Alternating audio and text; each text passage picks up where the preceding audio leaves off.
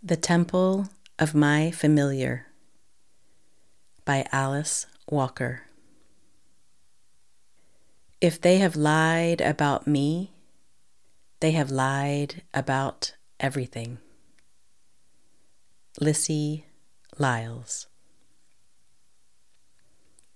Part 1 In the old country in South America, Carlota's grandmother, Zede, had been a seamstress, but really more of a sewing magician.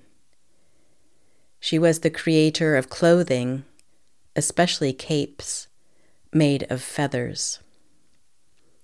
These capes were worn by dancers and musicians and priests at traditional village festivals and had been worn for countless generations. When she was a young child, Carlota's mother, also called Zede, was sent to collect the peacock feathers used in the designs. Little Zede had stood waiting as the fat, perspiring woman who owned the peacocks held them in ashen, scratched hands and tore out the beautiful feathers, one by one. It was then that Zede began to understand the peacock's mournful cry. It had puzzled her at first why a creature so beautiful, though admittedly with hideous feet, emitted a sound so like a soul in torment. Next, she would visit the man who kept the parrots and cockatoos, and the painful plucking of feathers would be repeated. She then paid a visit to the old woman who specialized in, quote, found feathers, and who was poorer than the others, but whose face was more peaceful. This old woman thought each feather she found was a gift from the gods, and her incomparable feathers, set in the spectacular headdresses of the priests, always added just the special flair of grace the ceremony required. Little Zede went to school every morning wearing a neat blue and white uniform, her two long braids warm against the small of her back.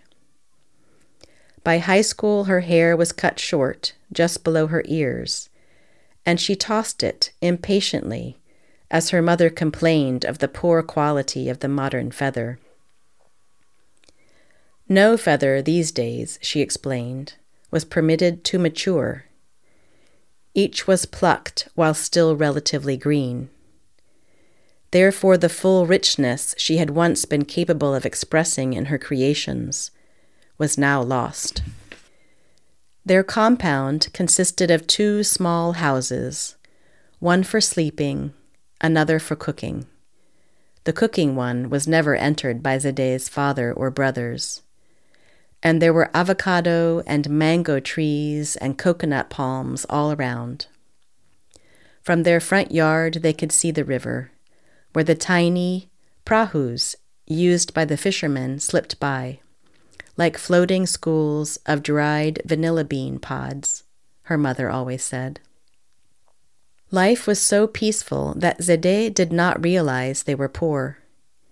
She found this out when her father, a worker on the banana plantation they could also see from their house, became ill. At the same time, by coincidence, the traditional festivals of the village were forbidden.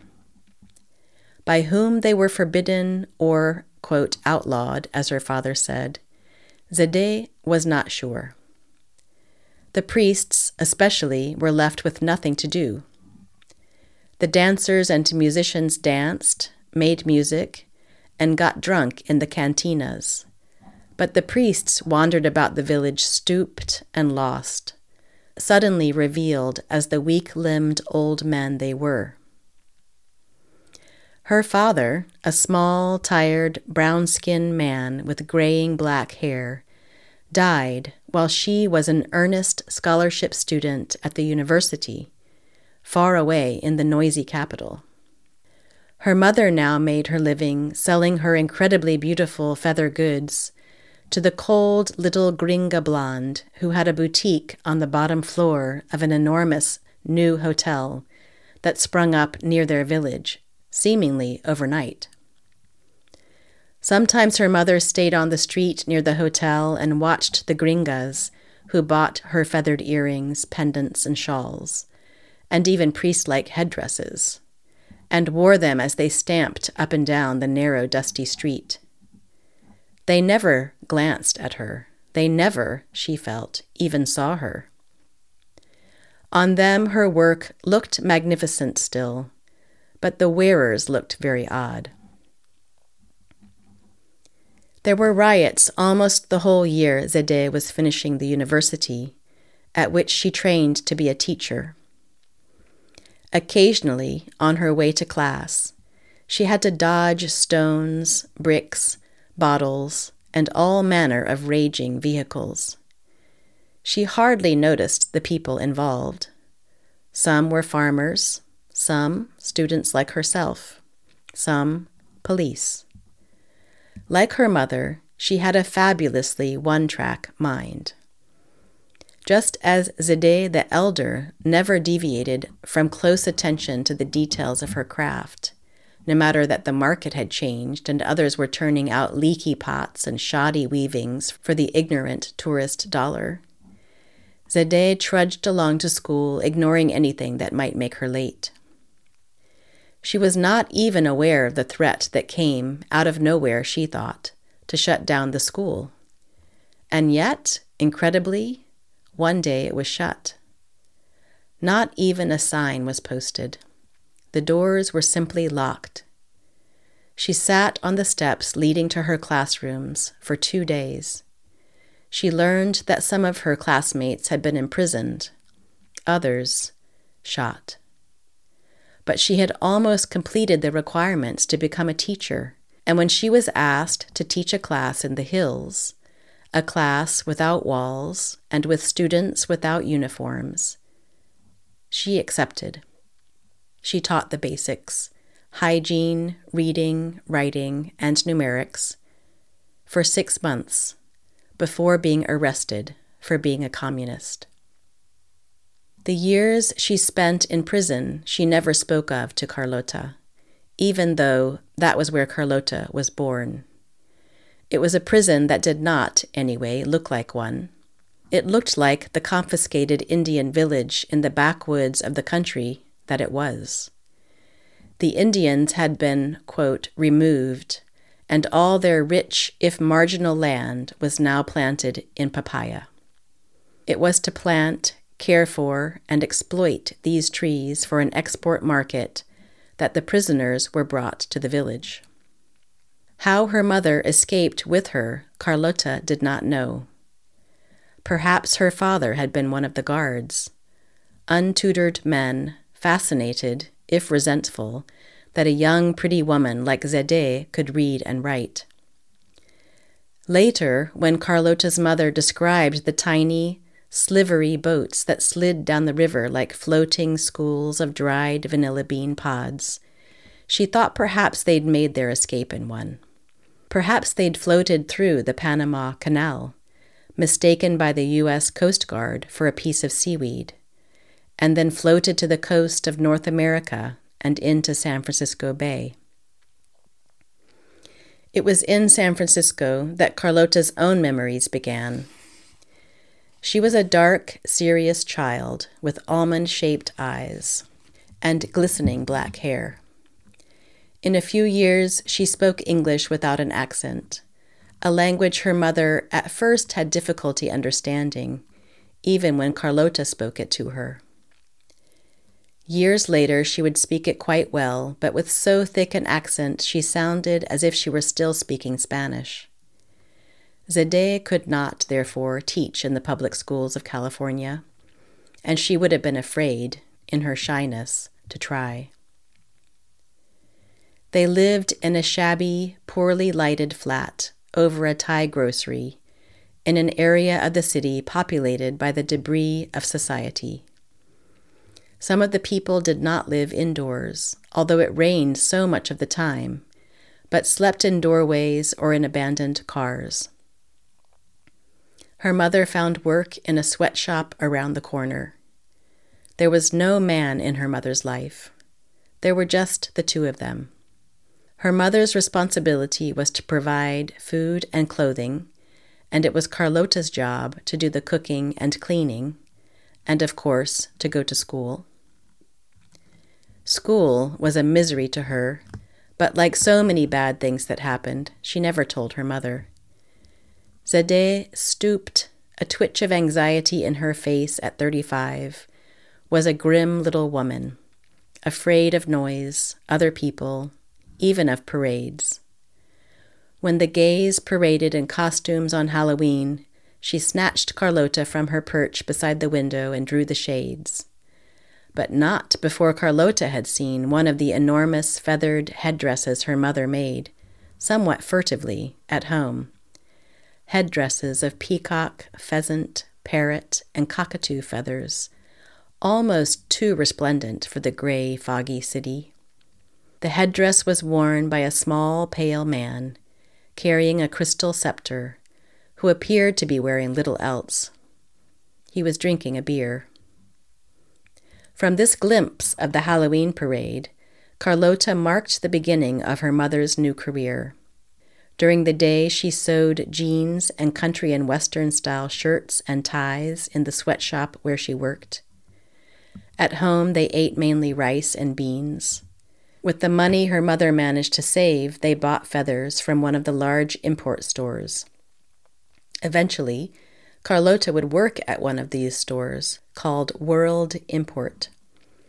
First as a sweeper in the storeroom, among the crated goods, so cheap, so colorful and pretty, from countries like her mother's. She did not think of South America as her continent.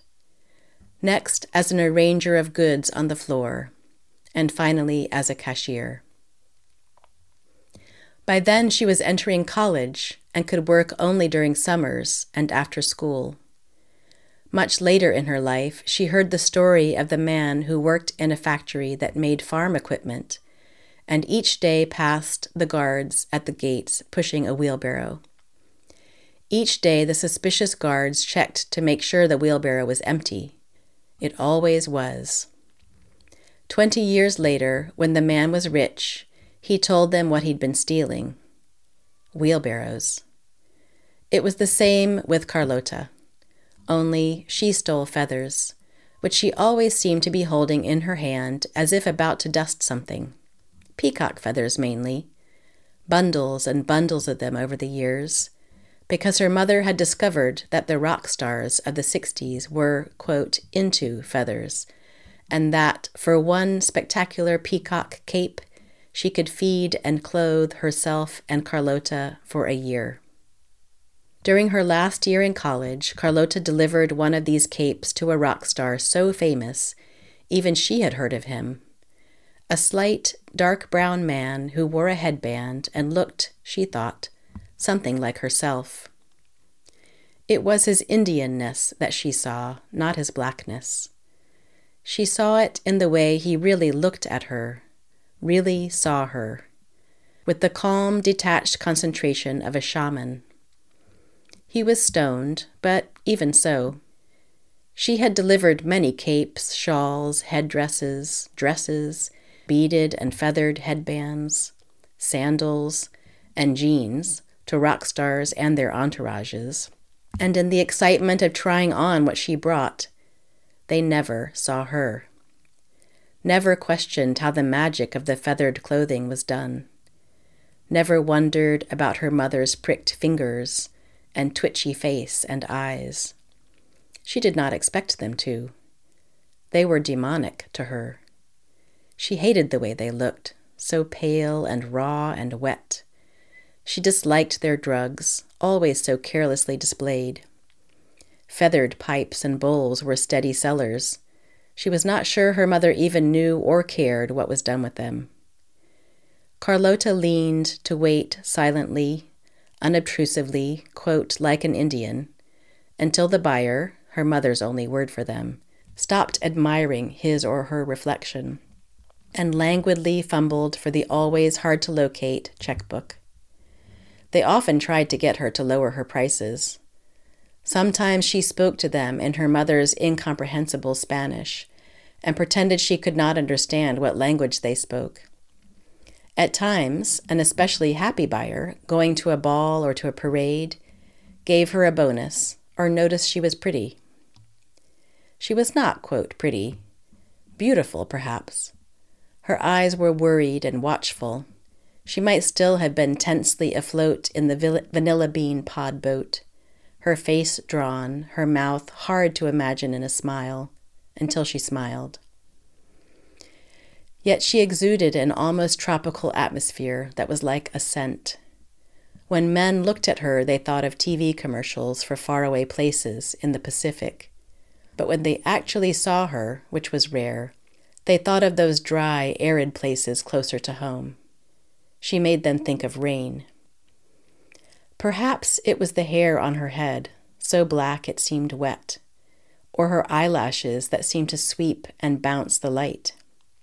Even the hair that grew beyond the hairline and into her face at temples and forehead formed wispy curls like those found in otherwise straight hair after a shower. The rock star Arveda saw all of this. He also saw the cape. He put it on, resplendent within its iridescent shower of blind peacock eyes. He pranced before her watchful ones. It was he who said what no one else had even thought of. Taking the cape off, he'd placed it about her shoulders and turned her toward the mirror. But of course, he said, this is made only for you. She looked in the mirror at the two of them, at his rich brownness, his nose like hers, eyes like hers, but playful and shrewd, his kinky, curly hair his shapely lips, his small hands, his sensuous hips, low slung, cocked, in softly worn fitted jeans. Even his boots were feathered. And she looked at herself, almost his twin. Lighter skin, straighter hair, vanilla bean boat eyes. But. You mean it's made for my type, she said, sounding to herself as if she had an accent, though she did not. It was only because of how she looked. He laughed, hugged her. Our type. For his cape, he paid Zede $5,000, which Carlota, deliriously happy, took to her. It was the most Zede had ever been paid. With the money, Carlota knew they would buy a car.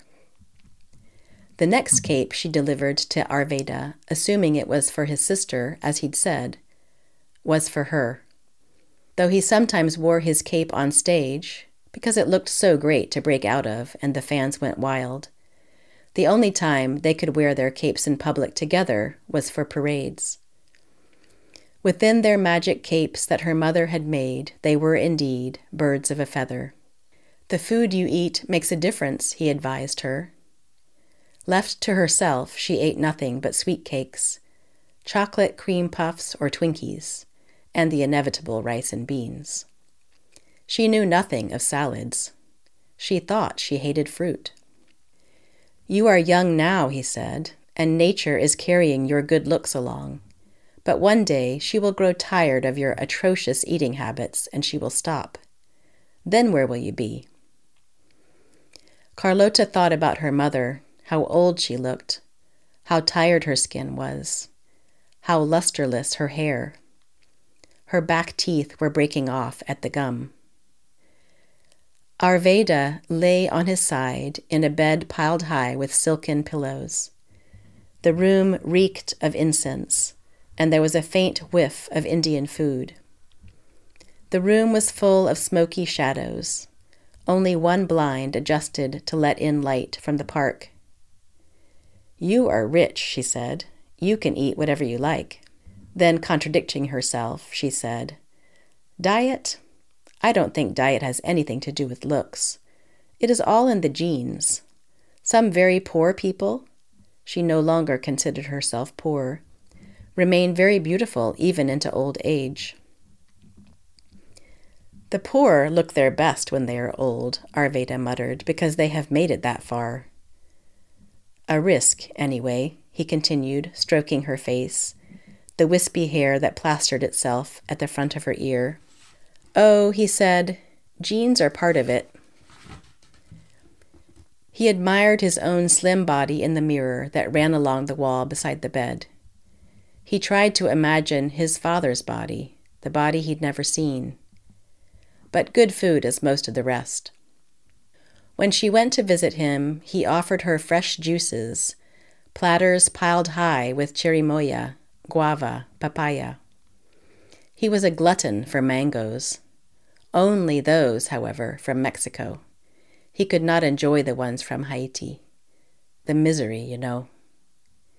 She grew trimmer still, eating what and how he ate. Nothing ever heavy in the morning. Fruit, fruit even in the middle of the night. He said eating cream puffs and meat turned people into murderers. He jogged. Jogging with him through Golden Gate Park, she saw faces like hers that made her wonder if perhaps she had kinspeople, after all, in the Bay Area. She grew to recognize certain other, quote, exotic ethnic groups. She liked, especially for some reason, the Hmong people, who seemed particularly intense and ancient to her, as they carried their tiny babies on their backs, dressed in bright, multicolored clothing, covered with mirrors, bells, shells, and beads. The fuzzy ball, how was it made, atop their caps, made her long to reach out and touch it. The babies and their mothers, locked in a language more foreign even than Zede's, shopped calmly in the local stores, pointing to this American thing or that, murmuring in puzzlement, holding their money trustingly out to the clerks in the stores, who were invariably patient, respectful, curious. It was the obvious culture that had gone into the making of the baby's clothes no one in the Americas, except the Indians, called, quote, Indians, she learned, because an Italian explorer considered them, on first take, to be Indios, in God, had lived long enough as a culture to create such a powerful, routine aesthetic. You looked at a Hmong baby and grieved that it should wind up in the Tenderloin on some of the city's least colorful or cultured streets. Carlota loved also Samoan women.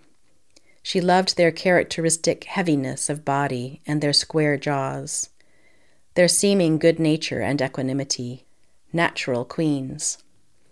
And Balinese men, she could always recognize them because of the expression of horror in their faces as they looked about them at the glass and concrete of the city. They were not seduced, not at all. Exercise is to the body what thinking is to the mind, said Arveda, gasping. She who never exercised, but was always in motion on errands for her mother, ran easily, breathing and running and never thinking of them as separate events. She pulled ahead of him effortlessly, her shapely legs flashing. Later they would shower at his house and lie on his bed in the sun. He had come from Terre Haute, Indiana, where his mother was one of three black women who had organized and founded their own church, the Church of Perpetual Involvement. His mother, whose name was Catherine Dagos, was one of the most intrusive people he knew. She did not recognize limits, whether of body or mind. She could not stay out of other people's business. All business was her own. The church was a front for this tendency to interfere, which would otherwise have gotten her into trouble. She was a woman of such high energy, she always seemed to him to be whirling. And the first time Arveda heard the expression whirling dervish, he thought of it as a description of his mother. But then, in mid whirl one day, when he was ten, After having broken up innumerable fights, delivered innumerable babies, baked and given away innumerable cakes and turkey dinners, because, quote, doing for others was her way of winning a place in their affairs. She simply stopped and sat down and looked out a back window of the house for three years. Her church dissolved. The women whose babies she had delivered forgot what she looked like.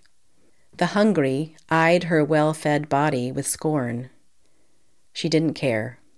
She began to play with her makeup, painting her face, dyeing her hair, doing her nails, as if she were creating a work of art with her body, and with her mind, she appeared to roam great empty distances. She gave up trying to improve the world, and instead declined to notice it. As a teenager, Arveda had felt no strong connection to her. He was good in band, terrible in everything else. She did not seem to mind. Everyone on their block praised him for his music. He sang and played guitar and flute. She gave him no praise. She looked through him. One day, the picture of his father, kept in a silver frame on the night table by his bed his whole life, disappeared. Nothing, no thing, can replace love. That is what she'd wanted on her headstone. But one of her sisters, his aunt Frudier, to whom she'd left this directive, thought it too risque. His mother was instead buried under a pale gray stone that carried only her name, and not even the year she was born. But he thought of it as a kind of key to her he might use later on when he knew more. Who was she, this woman who was his mother? He didn't know. Lying with Carlota on his spacious bed, the blue satin duvet cover smooth and cool beneath their legs, Arveda told her odd bits and pieces of his life. Of the father figure he'd somehow found for his adolescent years, while his mother stared vacantly out the window. Simon Isaac, or Uncle Isaac. Not that he would ever dare call Mr. Isaac uncle to his face, only in his heart. He understood he must never call anyone uncle except another black person. Mr. Isaac was a greengrocer in the neighborhood where Arveda and his mother lived. Tall and big boned, with brooding brown eyes and a mane of wiry red hair, he sat in the doorway of his shop playing the violin. All the children of the neighborhood crowded around, the nickels and dimes clutched in their palms for sweets temporarily forgotten. He mesmerized them with his perfectly lovely, improbable music. None of the children had seen a violin before. No one was more enchanted than Arveda, whose fingers crept, all on their own, to rest on the box of the fiddle. Fiddle was the word for violin Arveda had once heard at home. He inched ever closer so that he could feel the sweetness of the vibrations down in the center of himself, the near orgasmic opening out in the base of his groin. It seemed natural when he at last owned both a cheap guitar and a flute that he would sit on a Coca Cola crate near Mr. Isaac's straight chair and play. Natural also that Mr. Isaac would encourage his efforts with quick flashes of delight from his suddenly friendly eyes, and that frequently, as they played together more and more easily, he would seem to forget Arveda's presence and only at the end of a tune look across at him, brown, skinny, perched on the Coca Cola crate, and, with a lopsided smile, ruffle his curls. And what happened? asked Carlota, imagining Isaac the greengrocer playing his violin and never working. He had come from Palestine, said Arveda. Everyone in his village, not dead or too sick to move, came here, to America. He used to tell me about what it was like on the boat coming over, how packed it was, how afraid everyone was of getting sick. There had been an epidemic, some kind of plague, and the people were all herded together and actually stank, he said, from fear. And when they got to Ellis Island on the very day they arrived, he discovered a boil in his left ear. A big, fat, juicy boil, like a baseball sticking out of his ear, was how he described it. Or like a spider's egg sac when he was feeling more modest. He was sure he had, quote, it. And right away the doctors, quote, in their white coats, he always said that, came aboard, and they lanced the boil while looking very nervous about possible contagion. He was not permitted off the ship for two weeks while, quote, those in authority discussed whether he should be sent right back to Palestine.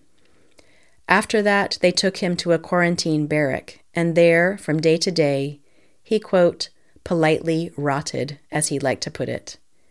His ear began to heal, but the rest of him began to feel, quote, not so terrific. Ellis Island? Carlotta queried. Arveyda explained how it was the same as Angel Island, only on the east coast. Angel Island, where mostly Asian immigrants were detained, sometimes for years, before being permitted into the country, was a place that, thanks to the aid of rich American friends, as Zede once mysteriously mentioned, Carlotta and her mother had avoided. It was there, on Ellis Island, Arveyda continued, that Uncle Isaac saw his first native grown colored man. He was pushing a broom. It wasn't, he said to me once, that he'd never seen brown people. The Arabs in Palestine were brown, but their brownness seemed only skin deep, whereas this man that he watched pushing the broom, with a little skip hop in his walk, as he mumbled lyrics to songs and hummed under his breath, seemed to be colored all the way to and past his own bones. It was the first thing he understood about colored people that it was probably the hop skip way the man pushed the broom and seemed to be singing in his head that annoyed white people, not just the color of his skin. In truth, he could not see how anyone could object to that. A more luminous, clean brown anything was hard to imagine, even if you only liked calfskin gloves, said Uncle Isaac. Even if you only admired a nice pair of oxblood colored loafers even if you only loved Hershey bars. And he would laugh. This man, as it turned out, said Arveyda, was a musician who worked on Ellis Island as a janitor to support himself and his family. Soon everyone else in the barrack had been pronounced free of disease and left, and there were just the two of them. They talked using their hands, eyes, strange sounds, and hops and skips about music. The colored man's name was Ulysses, and after Isaac left Ellis Island, he never saw or heard of him again. But he always remembered that on his last day in that place, just when he thought he'd go mad from the isolation and boredom, Ulysses brought the news, long before there was any official announcement to him, of his impending release and brought him also a news magazine full of pictures of the world he was about to enter, in which not a single face that looked like Ulysses appeared. Uncle Isaac said he searched each photograph carefully, a cold dread settling in his chest. What sort of world was this in which his very present friend did not appear? And then from the pocket of his baggy brown coat, with its frayed holes at the elbows, Ulysses had produced and offered to him a bright red apple. This gift was Ulysses's handshake and hug, and it left Mr. Isaac hungry. For, unable to embrace a colored person, Ulysses warned him it was practically illegal to do so. What was he to offer? Nothing was yet his.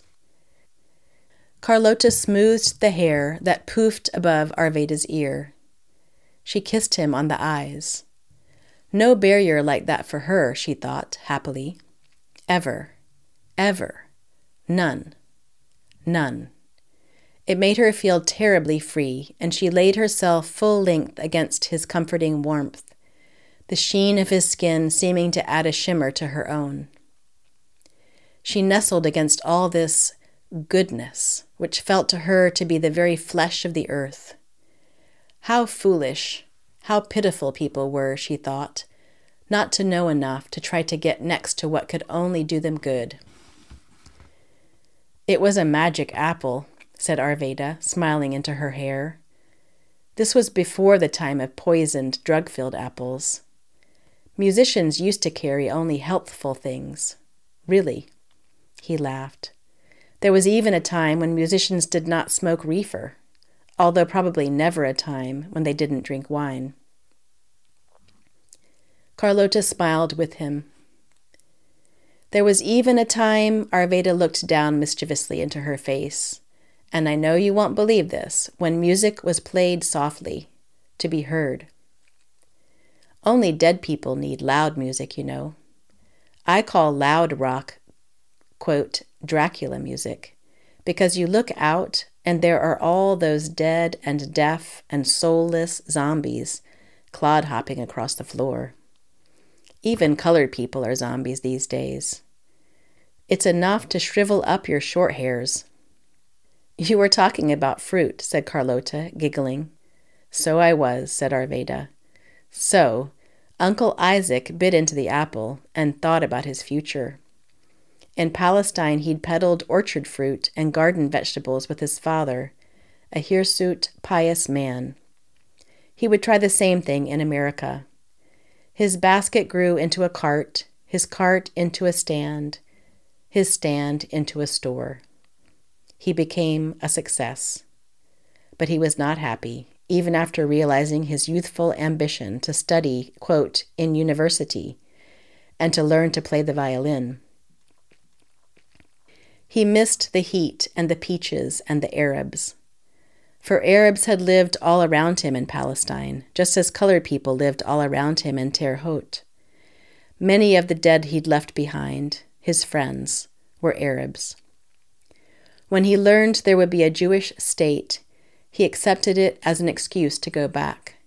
But he was really going back to the sun, the dates, the almonds, the oranges, the grapes, the sound of the Arab language that had filled his head as a boy though he had spoken it only in the phrases learned on the street.